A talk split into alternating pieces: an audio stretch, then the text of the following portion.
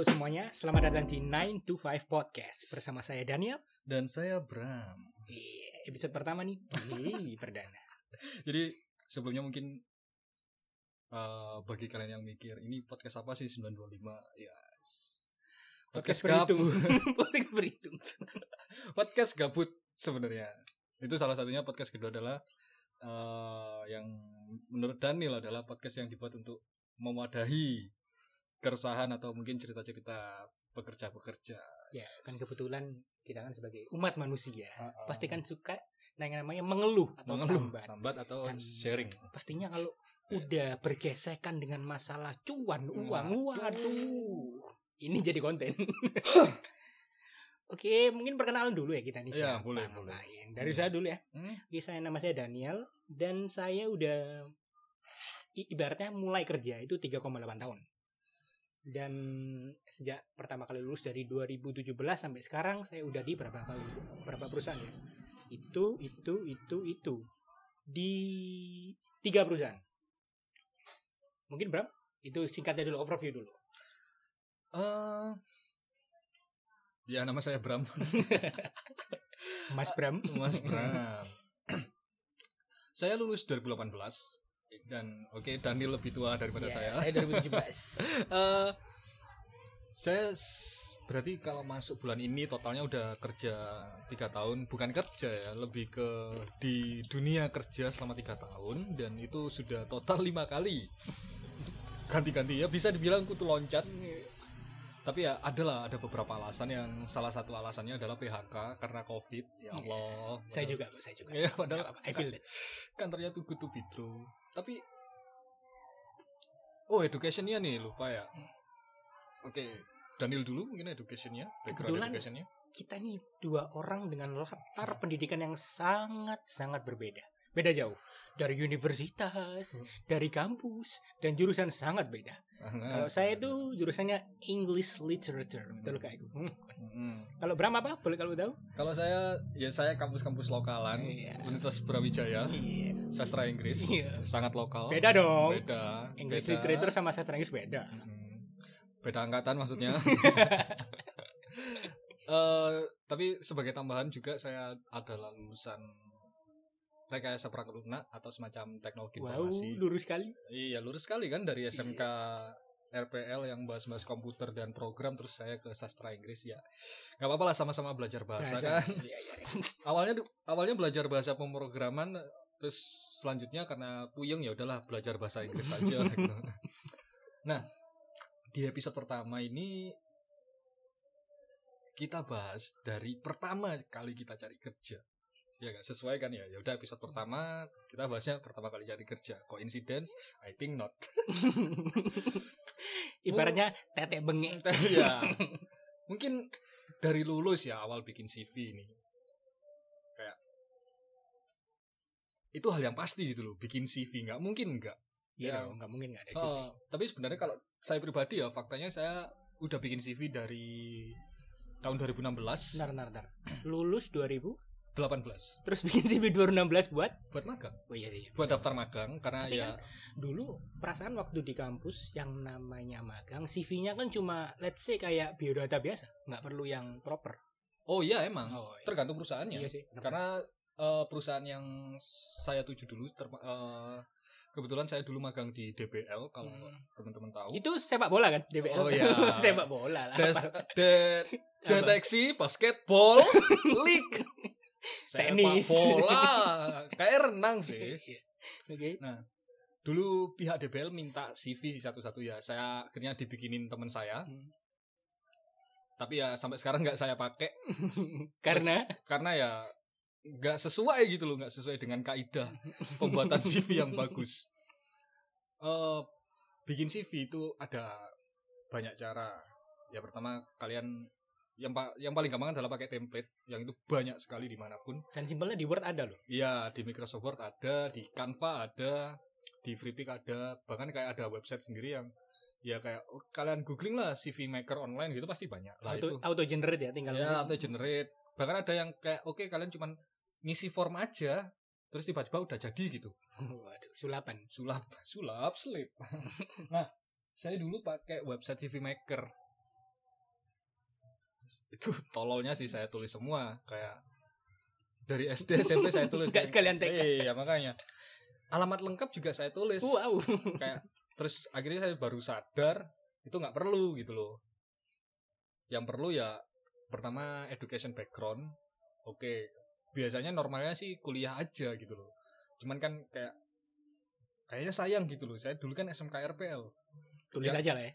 Tulis aja yang di mana itu kan saya pasti ada skill lah di bidang komputer atau atau programming yang ya meskipun dikit-dikit lah. Dikit-dikit lupa. Dikit lupa. Sekarang banyak lupanya. Ya nggak apa-apa tulis aja. Sama ya udah kampus. Terus yang kedua adalah skills nih. Ya misalnya saya dulu bisa, bisa Microsoft Word oke tulis. Bisa ini tulis. Bisa ini tulis. Cuman yang harus le- relevan dengan dunia kerja atau enggak minimal harus relevan dengan em, posisi yang kalian lamar nah misalnya kalian ngelamar sebagai digital marketing. Tetapi tetapi skill yang kalian tulis adalah benerin motor nyambung nggak? enggak perlu ditulis. Kalau saya kalian bisa ganti karbu ninja. Nah, kalau kalian apply-nya di bengkel ya nggak apa-apa tulis aja gitu loh. Nah skill itu sebenarnya nggak nggak bisa kalau cuma ditulis skills gitu aja. Pasti Daniel juga setuju. Bener bener bener eh cara paling gampang untuk membuktikan kalian bisa adalah dengan ya certification. Misalnya saya dulu tulis skillsnya adalah Microsoft Office. Buktinya mana? Ya saya punya certification Hmm. kalau saya pernah mengikuti. dilampirkan gitu ya Iya, saya pernah mengikuti tes eh, Microsoft Office application bla bla bla gitu lupa saya. Ya intinya ada lah sertifikatnya. Ini saya juga dapat insight dulu dari salah satu HR perusahaan. Oke Microsoft Office semuanya bisa gitu, tapi apa yang membuat kalian berbeda dari yang lain gitu? Iya, iya. Ya salah basic satunya needs kan sekarang soalnya basic need salah satunya dari certification ada itu nah. Kalau Ya dari kalau saya- dari Daniel sendiri gimana? kalau kebetulan saya ini kerjanya di bidang kreatif yang spesifiknya desain jadi dulu sejak awal saya udah nyiapin dua tipe CV oh ya kan ada tipe-tipe CV nih CV ATS yang di mana itu bisa teman-teman buat dan keuntungannya ini bisa langsung di scan oleh suatu program dan datanya langsung diolah menjadi data yang mudah dibaca oleh recruiter itu ATS terus tipe kedua tipe kedua adalah tipe basic. Tipe basic ini ya CV pada umumnya. Nggak terlalu menyolok tapi friendly to be read. Hmm. dan ketiga adalah CV design. Nah CV design ini biasanya lebih lebih apa ya? Lebih menyala dan lebih punya desain lebih Bagus. nggak bagus iya dan kadang-kadang norak. Dan simpelnya dia pengen show off. Ini loh desainku. Sama kayak Bram dulu di bagian educational background saya juga menyertakan SD dan dan, dan yang lebih tololnya lagi. Saya tulis nilai UN-nya. Untung nggak dikomentari pas interview itu dulu dan untuk skill ya ini satu insight baru. Kan kebetulan saya tuh kerja di eh, sekarang currently di perbankan. Saya tuh di bagian human capital internal communication. Yang itu masih di bawah HR nah di situ teman saya yang bagian rekrutmen itu bilang dia tuh kesel kayak ngapain sih orang-orang ini? Skill-skill penguasaan aplikasi itu dikasih bar dikasih bintang gitu loh. Hmm. emang kamu siapa? gitu loh dan dan itu mereka bilang kalau kamu punya skill khusus di sebuah aplikasi itu mending kamu sertakan portfolio kalau nggak sertifikasi daripada dikasih bar dikasih bintang-bintang Bintang. ngapain emang GTA Nah, atau enggak tulisannya good, Iya. medium, well. excellent susu, susu. medium well ya. Konki roasting nah terus kayak gitu jadi saya dulu karena mainly bisanya itu skillnya dan pengennya di posisi itu saya nyertain dua CV seperti itu deh. Cuman sebenarnya ya urusan CV ini banyak apa namanya banyak banyak pendapat. Oke CV harus gini CV harus Nah. gini CV harus gini. dan yang lucu adalah CV Hmm. itu frame-nya harus bulat. Tidak boleh kotak frame oh frame foto, Frame foto. Ini Oh, adalah alah. perdebatan konyol yang saya pernah dengar dulu Nggak. nggak boleh bulat harus kotak nggak harus re sumpah yo Eh, ini saya dapatkan dari, dari salah satu petinggi perusahaan lah sebenarnya semuanya itu adalah subjektif Benar. oke oh ini HR recruitment bilangnya kayak gini ya udah berarti dia dia sukanya kayak gitu Seleranya kayak gitu. belum tentu HR lain sukanya kayak gitu Bener-bener. intinya mah normal aja yang penting ada oh ya sorry kelupaan yang pasti harus ada background dulu introduction lah kalian siapa. Lah introduction ini bukan kalian sekedar oke nama saya Bram ini saya 25 tahun gitu enggak. Beda, beda, beda. kalian ahlinya di mana? Misalnya saya ahlinya di customer service. Oke saya Bram Mahendra Agus saya mempunyai pengalaman di bidang customer service bla bla bla bla bla. Dulu saya bekerja sebagai singkat aja. Dan itu harus ada di atas setelah nama kalian gunanya apa itu mempermudah eh, pihak HRD untuk mengetahui kalian ini siapa tanpa harus membaca keseluruhan Hmm. gitu Eh, ini fun fact ya, aku tak aku nyelam bentar. Eh, masalah subjektivitas itu benar-benar terjadi. Hmm, Ini salah satu contoh. benar Aku dapat info ini dari temanku yang berulang kali melamar dan ada yang sudah sudah temannya kerja di situ. Yang terjadi adalah ini bocoran aja, salah satu perusahaan consumer eh, consumer good di Indonesia itu ada yang menyukai lulusan dari UB, serius. SR-nya itu menyukai UB. Pokoknya UB, UB, UB. Hmm. Kalau nggak UB, ya let's say bakal kurang seberapa dilirik. Ini kan benar-benar kelihatan kayak subjektivitas Ya, dari subjektif. sebuah alumni, alumnus something like that. ya privilege ya alhamdulillah Join UB, be the best. UB, Iya. I see you ya. ya alhamdulillah saya dulu ber- bisa ada kesempatan masuk di UB terus ketemu Daniel dan sekarang bikin podcast ini. Ah, terus foto ya foto foto mah terserah kalian mau bulat mau kotak. Yang penting yang penting ada foto kalian gitu. Tapi ya nggak usah tapi yang pasti shape-nya ya nggak usah aneh-aneh. Ya, bulat kotak nggak masalah. Dan posenya ya yang penting. Kalian nggak perlu nggak perlu pakai foto ijazah sumpah. Ayolah tahun berapa ini? Almet, almet, almet. Almet, jas hitam, Kemeja putih. wajah putih, nggak perlu. Yang penting kelihatan rapi gitu loh. Nah, balik lagi ke masalah masalah subjektivitas. Nah, benar-benar. Banyak HR yang itu cuman oh ini ganteng, lempar. Oh ini jelek, buang. Bener. Iya Dan nggak? saya adalah bagian menggredek di Nah. kantor. Tahu kan mesin mengejar kertas? Ah, ah. Eh, ini kasusnya ini percakapannya. Dan mau bantu nyeleksi orang nggak? Mau mau C. Saya datang. Ini apa? Jelek, jelek, jelek. Kamu potong. Der, der, der. Ini Ya. serius. I mean meskipun kalian merasa duh aku gak good, gak, gak good looking ya aku juga gitu aku gak gak good looking rek cuma seenggaknya kalian foto yang rapi yang di, dilihat itu enak gitu Proper, yang proper. nggak perlu yang formal foto ijazah atau foto KTP nggak perlu yang penting kelihatan rapi formal gitu nah terus untuk alamat kalian nggak perlu nyertain alamat lengkap cukup oke kalian domisili Surabaya ya udah tulis Surabaya Hmm. untuk trik alamat ini mungkin nanti tak jelasin di part selanjutnya ya bukan bukan di episode selanjutnya tapi habis ini lah Panjang lah ya karena ya. karena panjang ini mungkin 5 jam podcastnya dan intermezzo sedikit mungkin kalian akan mendengar suara motor suara apa pun di sini ya karena kita temanya natural Iya, jadi ini kita berdua kan habis pulang kantor. Iya. 9 to 5.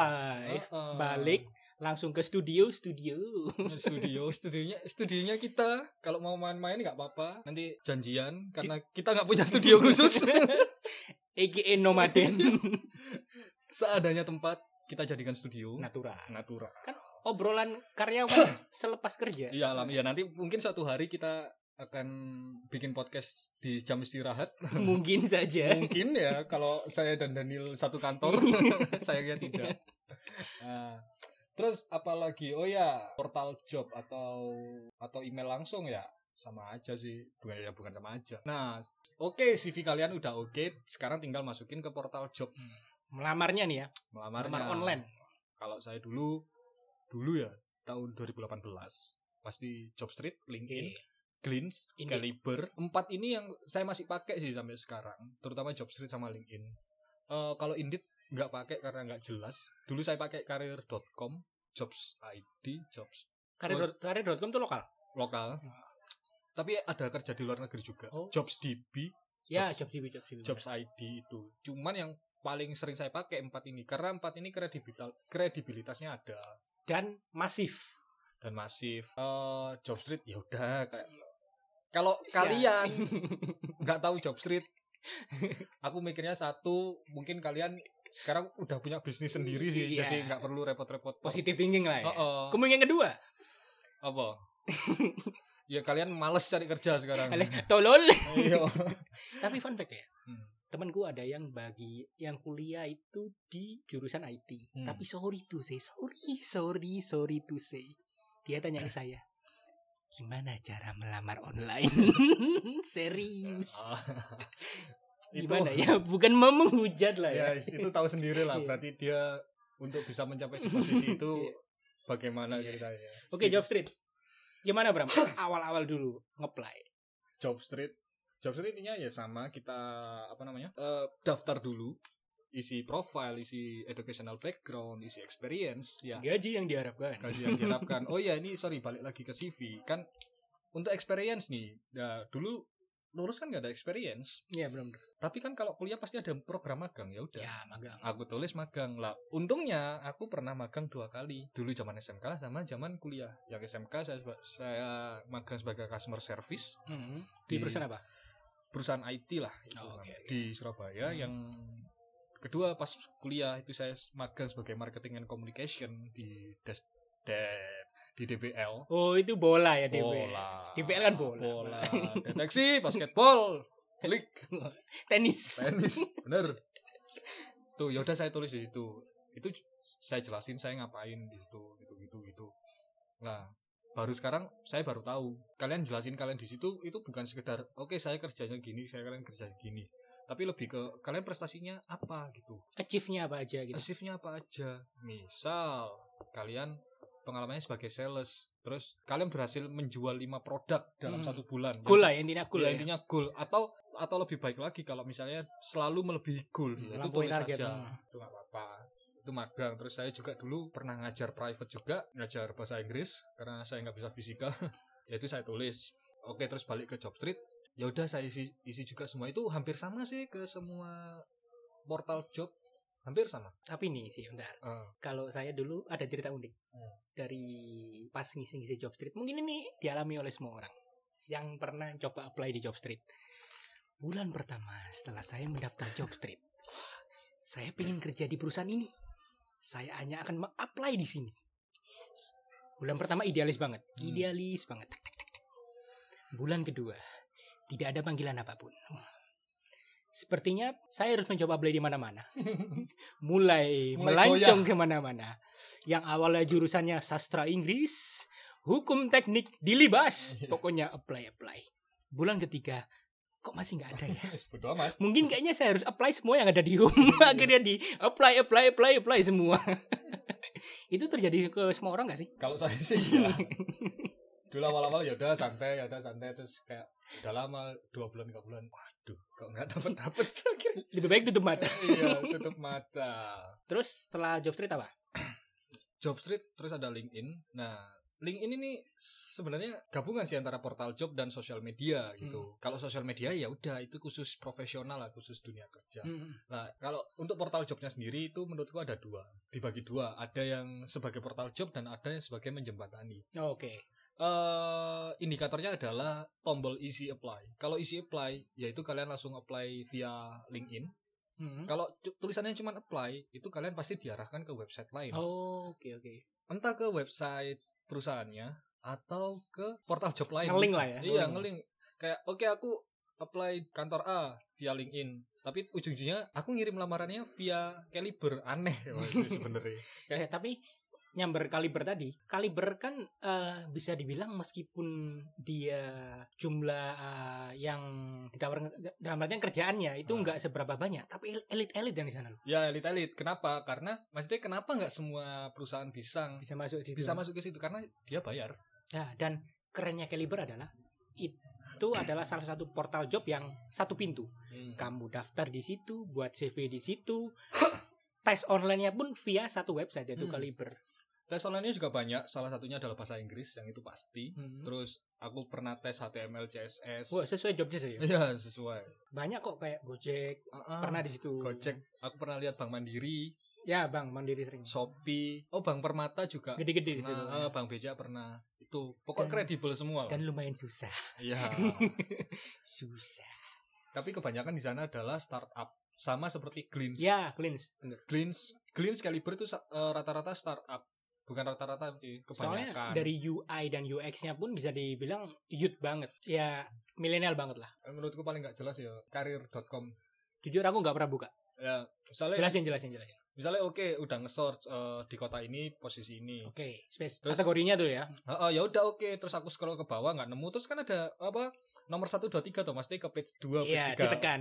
aku klik biasanya kan langsung ke atas ini nggak tetap di bawah kayak oh pusing ya mentolo belajar mana aku? Terus aku tak apply nang karir.com dewe tak benak no dewe kan itu sih. Iya. aneh sumpah terus beberapa kali down juga. Makanya setelah itu tak tinggalin sampai sekarang nggak pernah pakai lagi. Eh, terus apa lagi yo? Ba- sebenarnya banyak. Cuman ya mungkin yang bisa tak ceritain ya itu itu itu tok gitu loh. Karena ya itu tok yang sering aku pakai. Bahkan sampai sekarang kayak LinkedIn gitu. Ya masih kerja masih buka LinkedIn gitu loh Bener, pas kerja. Oh ya ngomong-ngomong LinkedIn, Eh, kan kemarin itu sempat eh, saya itu disuruh handle career eh, company dan career page-nya LinkedIn perusahaan saya. Nah, itu saya sempat kontak LinkedIn pusat, eh, LinkedIn HQ di LA, terus itu dioper ke Singapura, dan itu sempat eh, kita kan minta bantuan sesuatu lah ada trouble dengan page-nya, dan kebetulan langsung ditawarin halaman career page-nya dibuka dan halaman buat LinkedIn Recruiter. Awalnya saya ngira LinkedIn Career Page itu gratis. Hmm. Coba tebak. Berapa biaya yang dibutuhkan untuk membuka career page? 10 Terus 20 juta salah. berapa lo Disclaimer, Heeh. it depends on your company. Oke. Tergantung salesnya. oke 800 sampai mm-an itu setahun setahun. oh cuk mahal juga Aku lihat, wow. ngapain ya Cuk, 800 juta. Jadi teman-teman kalau iseng buka sebuah company page, itu ada live page sama live page. Itu live page itu kayak halaman khusus yang bisa dikostumisasi, kayak visi misinya, video perusahaan, company profile, bla bla bla bla. Itu di situ. Buka halaman itu dan recruiter page itu harganya 800 juta ke atas. tapi eh 800 juta itu itu aja sih rek apa namanya ya cuman untuk akses khusus kalau misalnya Iya.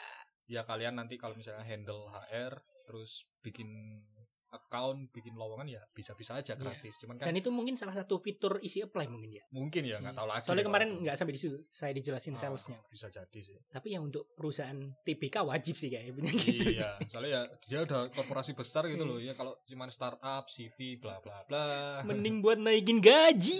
iya mending tak bikin sendiri Tapi LinkedIn masih sampai sekarang Bram ya? masih soalnya juga banyak informasi sih kayak aku emang jarang ngepost di sana soalnya kan kebanyakan LinkedIn kan postingannya tentang kerja oke achievement ini kayak ya somehow itu Hmm. Tapi bikin profilnya ada lingkaran open to work gak sekarang?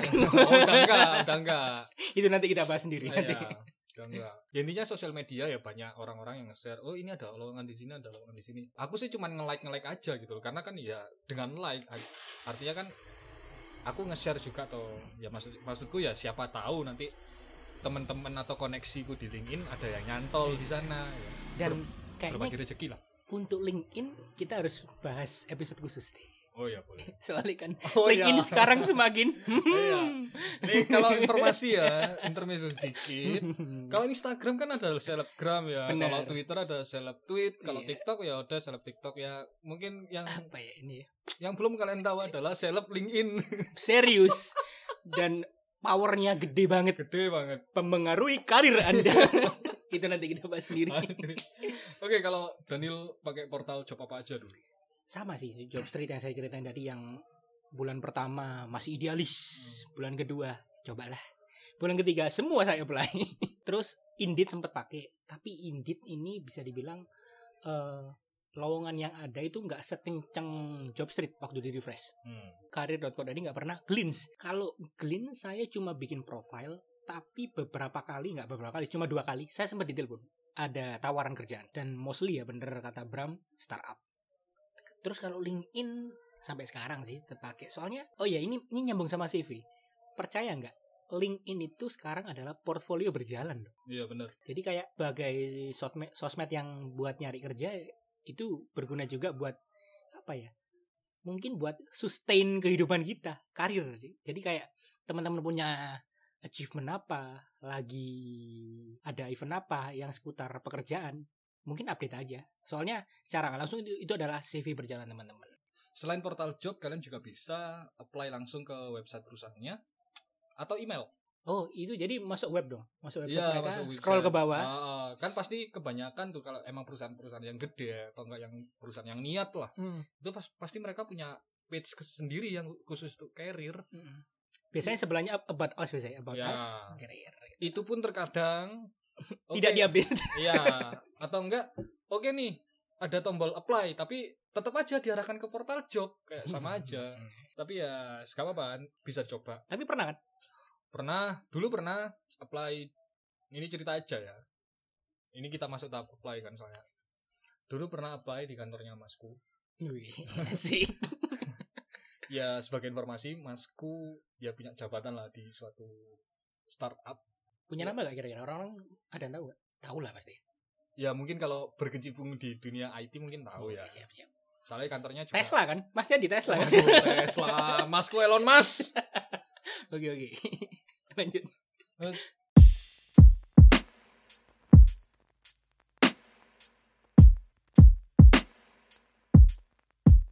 Masku s- sekarang adalah general CEO sih, tapi dulu masih general manager dari sebuah startup Oh, di- teknologi. diajak ke sini nanti. Iya. Iya, iya. Kalau rame ya. Jadi dia dia dulunya general manager di sebuah perusahaan. Kayak aku apply di kantornya dia Dan akhirnya tanpa aku bilang Oke, ke dia kalau aku apply. Karena sengaja, sengaja emang gak bilang. Iya kan emang sengaja karena emang jujur ya bukan bukan bermaksud apa-apa gitu loh ya. Aku aku juga nggak mau nepotis nepotisme gitu loh. Kalau emang aku lolos ya ya udah alhamdulillah kalau enggak ya udah nggak apa-apa. Aku aku nggak minta masku yang Mas masukin dong. Mas, Itu awal-awal dong." banget tulus. Awal-awal Oh, banget iya. aku nggak ada pikiran kayak gitu.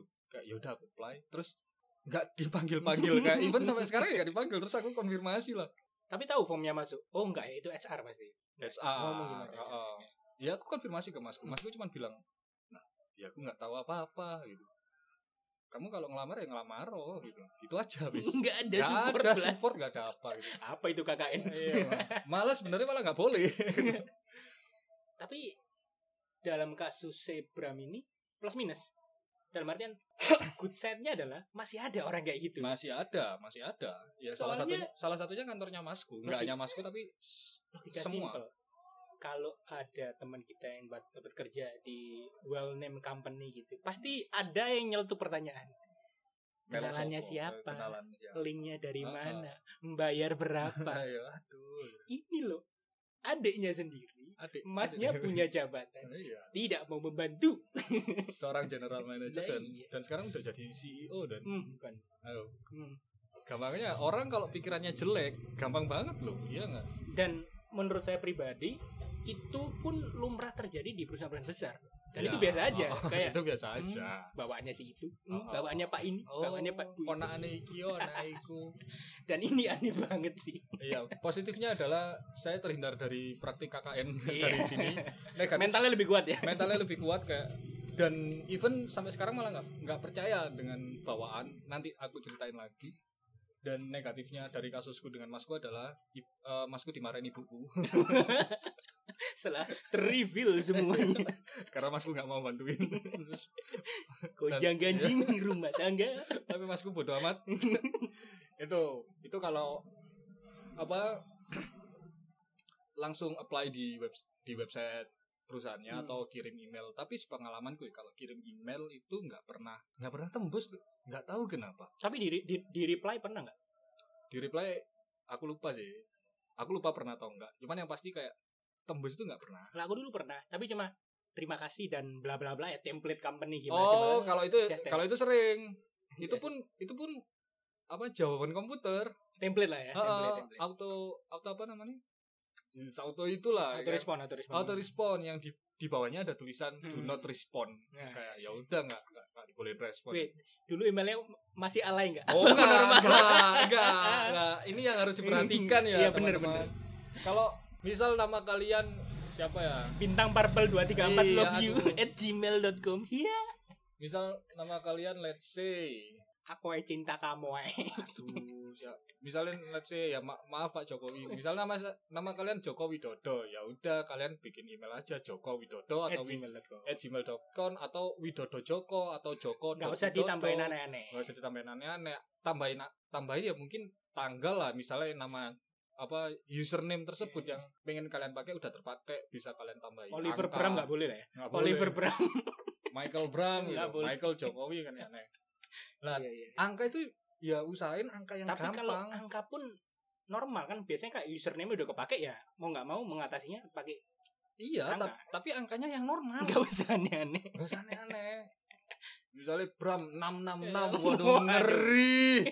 Angka apa sih enam enam itu metal banget. Eh, biasanya itu diakali dengan tanggal lahir. Iya benar benar benar. misalnya tanggal lahirnya 1 Januari 996 gitu. Ya udah 01 01 96 atau enggak cuman 0101 gitu. Yang simple lah nggak usah yang Gmail kan tapi? Terserah sih sebenarnya mau Gmail mau tapi kebanyakan Yahoo. Gmail kan ya entah kebanyakan kenapa ya? Yahoo. kayak kepopuleran Gmail tuh turun drastis. Enggak sih tapi fun fact ya intermezzo aja ini. Ada temanku yang bahkan kayak sampai sekarang itu ma- masih pakai Yahoo.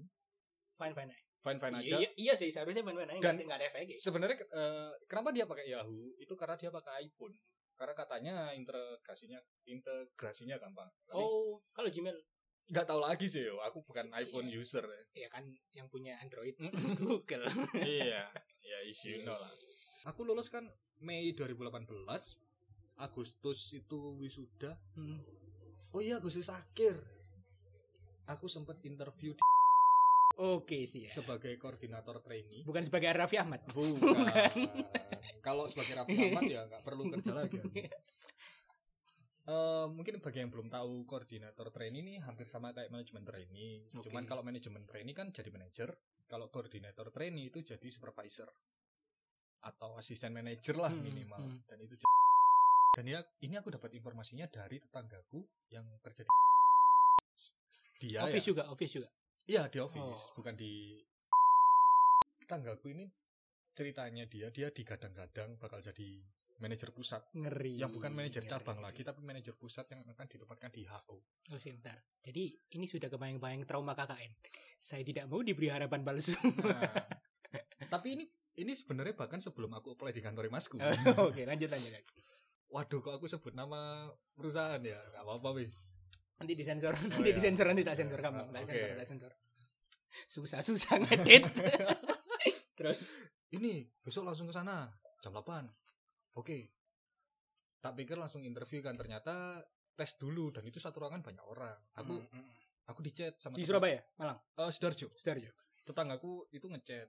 Let's say namanya Mas B. Hmm. Mas B ini ngechat liatin itu yang ngetes namanya siapa tuh oke mas ya tak lihat nama nih si cewek ini HR emang ada ID card ada oh ada oke, ID-cardnya. oke, oke. mas yang ngetes namanya mbak ini gitu. oke nggak lama dia ngirim screenshot chat ya chatnya dia sama mbak HR ini eh oh ya karena uh, uh, ada nomor pendaftaran juga tuh Hmm. dilihatnya dari situ Uh, uh, eh si mas Benny ngechat gini ke mbak HR "Ih, ah yang nomor pendaftaran ini itu sepupuku oke oke oke Etep gitu. Oh, oh iya mas gitu. sepupu Kayak, wah anjir cepet banget. Oke nih habis itu aku lolos ke tahap selanjutnya yaitu Ah. uh, forum group discussion FGD ya FGD FGD. Terus tahap terakhir oh setelah tes itu satu hari enggak enggak. Hari pertama itu hari Senin aku ingat. Pertamanya tes dulu, tes Hmm. banyak, terus sorenya interview. Hmm. Interview aku nggak tahu interviewnya dengan siapa, yang pasti itu uh, video call interviewnya. Terus FGD-nya itu hari Rabu. Akhirnya lolos lagi hari terakhir hari Jumat.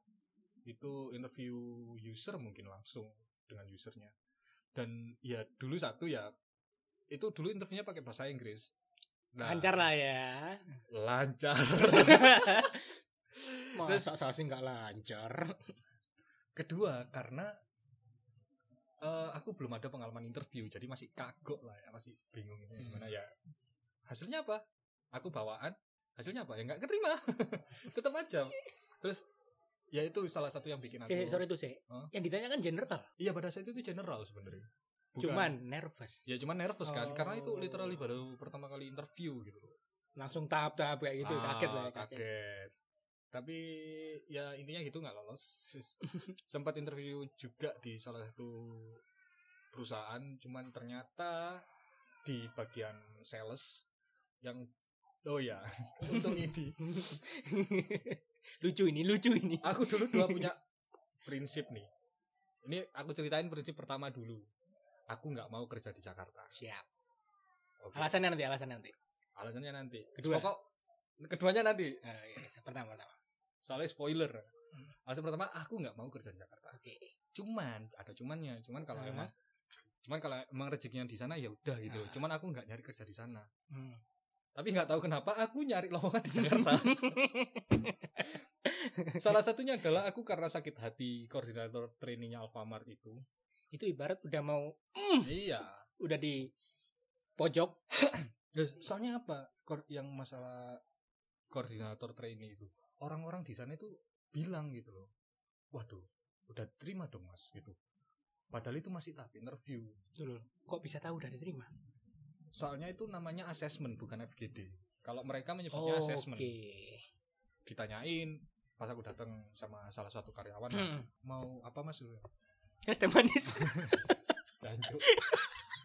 Mau kaya raya Terus, Eh ini pak mau assessment eh, loh udah diterima berarti gitu lah aku kaget dong itu hari itu hari apa jadi? itu pas hari Rabu, Rabu, ya? pas mau FGD tapi ya ternyata enggak kan ya udah terus akhirnya aku daftar lagi manajemen trainee Perusahaan yang sama. perusahaan yang sama Wow. Itu aku apply-nya Desember kalau nggak salah. Terus dapat invitation buat interview langsung di Jakarta. Di Tangerang sih lebih tepatnya. Ya udah tuh aku berangkat ke, ke Tangerang. Untungnya ada saudaraku di Tangerang. Kota Tangerang pokoknya. Bukan di Tangerang Selatan atau di Kabupaten Tangerang. Dan kantornya kantor pusatnya head office-nya itu juga di Tangerang juga kebetulan di daerah Alam Enak dong dekat jadi dekat. nggak deket-deket banget sih Oh. sebenarnya. Cuman ya masih da- satu daerah lah. Oke oke. ha. ya udah aku ke sana terus ya tetap aja nggak lolos oke nih ini aku udah bersiap pulang kayak aslinya sekarang udah selesai tapi aku pulangnya masih minggu depan gitu Oke. S- selama aku seminggu ini nganggur di sana aku play play di sana Untuk daerah dari Jakarta menelan ludah sendiri. Katanya aku nggak mau kerja di Jakarta. Aku nggak mau. Loh kan kalau rezekinya di sana ya udah Iya gitu. iya sih. Nah terus Nyantol. di awal kita bahas CV tuh Hmm. tentang alamat Oke oke. alamat itu ternyata juga harus disesuaikan Oke. Awalnya selama aku masih di Sidoarjo, aku aku juga apply di Jakarta, tapi nggak ada yang dipanggil sama sekali. karena Karena alamatku alamat Sidoarjo. Oke oke. Kata masku yang Berpengalaman. yang berpengalaman lah, ya perusahaan males lah manggil. Ya kalau kamu mau datang, wasting time aja Ya, pak. benar, gitu, gitu. Logis logis. Oke, akhirnya pas aku di Tangerang, alamatku aku ganti Tangerang semua. Alamat CV, alamat portal job semua aku ganti Tangerang. And it works. Nyantol, Wih. nyantol dua, salah satu salah satunya startup, Oke. salah satunya Gramedia. Oke. yang lucunya yang startup ini itu interviewnya di hari aku pulang kayak aku sebenarnya udah beli tiket kereta Hari H. enggak dikabarnya Amin satu Oke. Eh, besok bisa interview aku mikir lah besok kan jadwalku pulang aku bilang bisa oh iya bisa gitu Eh. terus akhirnya aku bilang ibu ibu aku ada interview gini gini gini apa ya wis batalin aja tiket kereta Ini, ini ini, ini contoh pelamar kerja yang baik. Iya. Minta restu ibu. Minta restu. Ini baik, ini Iya. baik. Patut dicontoh. Sudah sudah tidak KKN. Minta restu ibu. Patut dicontoh. aku dulu mikir kan boleh nggak kalau kalau nggak boleh ya wis Hmm. aku pulang terus gak apa-apa coba coba dulu aja tiketnya batalin ya wis, aku batalin tiketnya besok interview terus aku dapat juga undangan Gramedia. Hmm. tapi Gramedianya nggak lolos. Yang lolos startup ini. Gramedia bagian apa? aku lupa kalau nggak salah. Bagian store supervisor loh kalau nggak salah. Untuk area Jakarta. area Jakarta. Akhirnya lolos di eh, startup ini di daerah Jakarta Barat. It- eh, dia startup edutech sih educational technology. Bagian customer service ya itu ludah pertama saya. Saya nggak mau. Nah berkaitan dengan masalah alamat Oke. tahu nggak ketika aku masih di sidoarjo aku pernah apply di posisi ini dan di perusahaan yang sama Sama semua. sama semua And then, perusahaan A posisi A tapi nggak diterima karena karena ya kemungkinan besar karena alamat karena sempat switch alamat itu. Apa mereka iya, oh eh, awalnya kan di sidoarjo oke alamat sidoarjo aku mendaftar di tempat dengan itu. template desain yang sama. dengan template desain yang sama dan itu dari kaliber Hebat. semuanya dari kaliber terus pas aku di Jakarta pas aku udah di Tangerang nih sorry. Lowongannya buka lagi. Ya aku apply lagi. Eh diterima. Terus aku bilang lah pas keterima. Eh. ke HR-nya mbak aku dulu loh pernah apply di sini. Ya, terus? Oh iya tau aku lupa gitu gitu. Aneh. Mungkin udah digunting. Cuman akhirnya nggak bertahan lama. Berapa lama tiga bulan karena ada family matters lah oke oke terus akhirnya balik ke sini balik ke Sidoarjo terus ada panggilan di Surabaya sebagai personal consultant di salah satu les-lesan yang ternyata personal consultant itu adalah sales Nah, ini saya kena dua kali. Oke, yang pertama tadi saya nggak mau kerja di Jakarta. Yang kedua adalah saya nggak mau kerja sales. Pekerjaan pertama saya di Jakarta, pekerjaan kedua saya sebagai sales. dua kali menjilat ludah iya, tapi akhirnya ya udahlah skip skip. Januari itu pindah lagi di les-lesan sebagai customer service yang itu udah enak. Eh kerja tiga bulan, ini Januari 2020 ya. oh awal-awal covid Belum belum covid Oh, malah. belum ya? Belum covid. Covid kan Maret. Masuk Tapi- masuk tapi- Indonesia ya. tapi di Wuhan 2019 Terus eh kerja tiga bulan WFH Juli masuk tapi udah hari terakhir karena sebelumnya udah dikasih tahu kalau bakal ada cut off. Akhirnya ya saya kena PHK terus Agustus itu saya kerja di agensi digital agency. Hmm. eh sebagai awalnya sebagai English content writer daftarnya ya. Terus tiba-tiba dimasukin eh, dijadiin bukan dimasukin ya dibagi eh, dijadiin project manager yang itu mengurusi digital marketingnya Ah. klien-klien. Ya udah terus akhirnya sekarang saya ya mungkin beda kayak Daniel ya. Daniel Daniel mungkin budak korporat. Kalau asli tetap. Kalau saya budak kepala sekolah.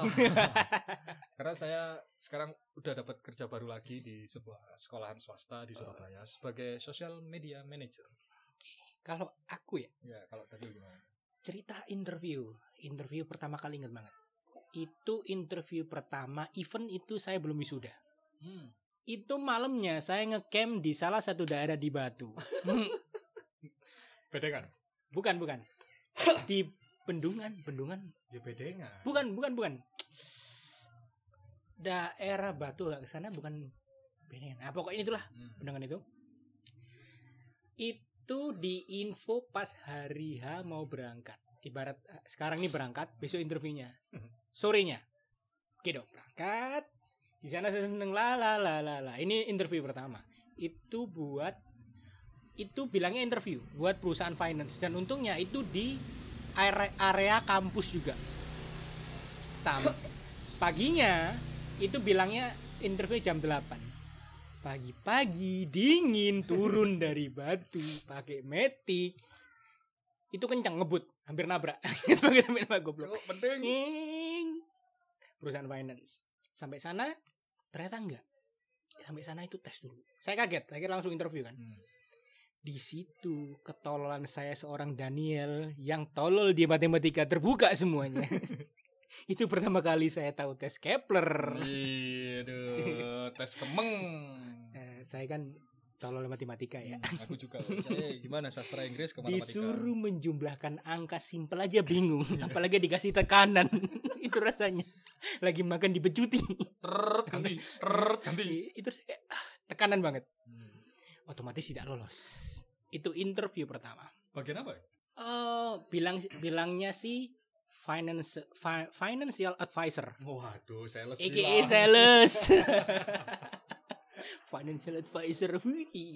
Setelah itu kedua saya dipanggil. Ini dari job street juga di salah satu perusahaan consumer good ini consumer consumer consumer consumer goodnya ini ibarat bola. Ini tuh Liga 3 bukan Liga 1 Liga 1 kan ada Indofood ada Wingsfood ada Nestle. Ini Liga 3 perusahaan tit gak usah lah. Kalau. Nestle mah Liga Internasional. Ini Liga Internasional. Liga 3. Sampai sana saya kan nol eh, pengalaman dalam artian pengalaman langsung yang terjun di perusahaan kerja asli. Sisanya cuma portfolio desain, proyek-proyek kampus bla bla bla. Sampai sana eh, mungkin ini hal lum- lumrah yang terjadi ya, tapi entah kenapa sama interviewernya itu langsung interview user itu semacam di apa ya? Mentalnya dilatih. Hmm. Dalam artian belum pernah peng- punya pengalamannya di perusahaannya. Emang bisa desain packaging? Emang kamu tahu apa itu RGB, CMYK? Emang kamu bisa ngepasin desain digital dengan packaging? Emang bisa?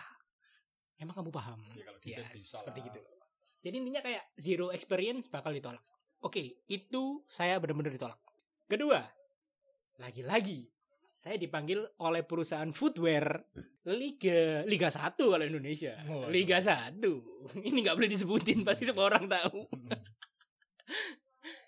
Dekat rumah saya tapi nggak nggak akan saya kasih rumah saya di mana. karena Bahaya. karena pelosok Oke, let's say brand Liga 1 sepatu ini footwear ini ya let's say brand A lah ya brand A lah ya. Itu manggil saya. Sampai itu sebagai graphic designer. Sampai di sana saya di interview diskusi. Nah, anehnya adalah terjadi lagi semacam kayak ditanyain tentang pengalaman di eh, korporasi kayak gimana. Tapi saya tuh nggak hanya sebagai desainer grafis, tapi sebagai juga footwear designer. Tapi mostly anehnya adalah yang saya tahu brand ini tuh fokus ke sepatu. Tapi entah kenapa mereka tuh fokus jualan sandal harga 200 ribu. Dan itu ditanyain. "Eh, Kamu lo ke mana-mana lo pakai sepatu saya tanya. Kita tuh mau fokus sandal. 2017 eh 2017 ke atas. Itu orang-orang suka yang simple. Hey, 2020 ke atas lokal pride naik. Sotoy.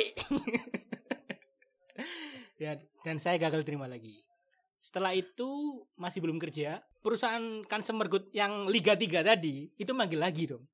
Posisi yang sama. Logikanya kalau CLBK dua kali diterima nggak? Logikanya dipanggil dua kali. harusnya diterima Enggak. Cuk, eman lah ya saya hopeless lah. Dan akhirnya pada bulan Oktober di tahun 2017 tahun yang sama saya dipanggil di salah satu agensi di Surabaya dan akhirnya keterima. Hmm. Tapi ya begitu, Kabur. tidak sel tidak apa ya? Tidak semulus hal itu. Nanti di di detailnya di episode selanjutnya aja lah. Setelah itu terus pindah ke F&B yang sukanya beli-beli apa? franchise-franchise lu, franchise-franchise retail sama restoran. Itu 2018 sampai 2020. 2020 pandemi. Siapa orang mau jajan? Siapa orang mau jajan? Gak ada kan? jajanin Hmm. masker Otomatis gaji mulai menurun. Pikir strategi. Entah kenapa akhirnya ada peluang akhirnya pindah, pindah ke perbankan sampai sekarang. Itu sih. Alhamdulillah Iyalah.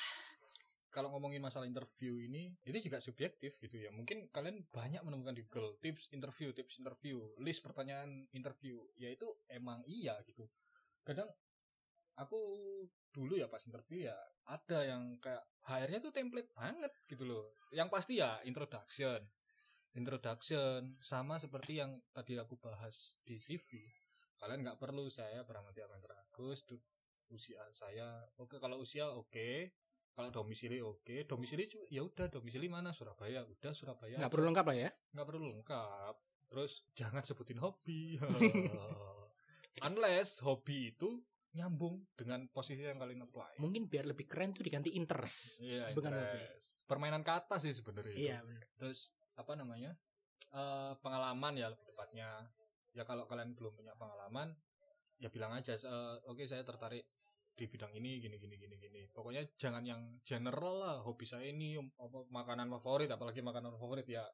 Just make up your mind gitu loh. Iya. make sense gak sih kalau makanan favorit atau minuman favorit ditulis gitu gitu Jadi yang bisa disimpulin semua itu harus punya visi misi yang sama tujuan sama dari CV, dari profil, Mm-mm. dari model desain CV harus sama. Kalau minatnya IT ya semua semua minat, semua hobi, semua experience bisa nggak bisa harus dibuat linear, bener nggak sih? Hmm. Dulu aku pernah lihat tuh orang apply di Spotify, desain CV-nya ya kayak desain spot. Iya bener-bener Spotify. aku di LinkedIn pernah muncul di Eh, hobi ya keren bener. banget toh. Keren keren keren. Dan- aku, aku jadi kepikiran loh ini. Aku digital marketing nih, ya meskipun aku sosial media ya. Apply di Prambon. Bukan, maksudnya bikin CV-nya. Iya. bikin CV-nya modelan kayak Google. Kayak Oke. Google Search. Iya, Ya benar nggak? benar benar. Aku udah bikin sih. Cuman ya karena nih podcast jadi kalian nggak bisa lihat. Kayak gini loh, kayak gini loh. Ya, ini kayak gini loh. Lah, kelihatan nggak? Enggak kan? Tolol. Terus nanti pasti ditanyain, "Oke, pengalamannya apa?" Ya udah kalau kalau ada pengalaman ya pengalaman aja. Kalau adanya pengalaman magang ya udah sebutin magang.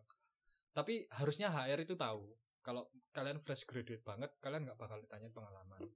Tapi dari cerita kita berdua, somehow kayak fresh graduate itu selalu ada di underestimate gak sih waktu interview? Iya bener sih. Enggak usah dari interview deh, dari seleksi CV ya. Kayak alhamdulillah aku gak fresh graduate mana. Iya bener soalnya dari saya yang interview secara verbal, namanya ya semua interview verbal sih. Tapi yang saya om, rasakan kayak kamu tuh belum bisa apa-apa. Skillmu, pengalamanmu di kuliah itu bukan apa-apa. Itu kayak jadi lingkaran setan. Fresh graduate butuh pengalaman dengan cari kerja.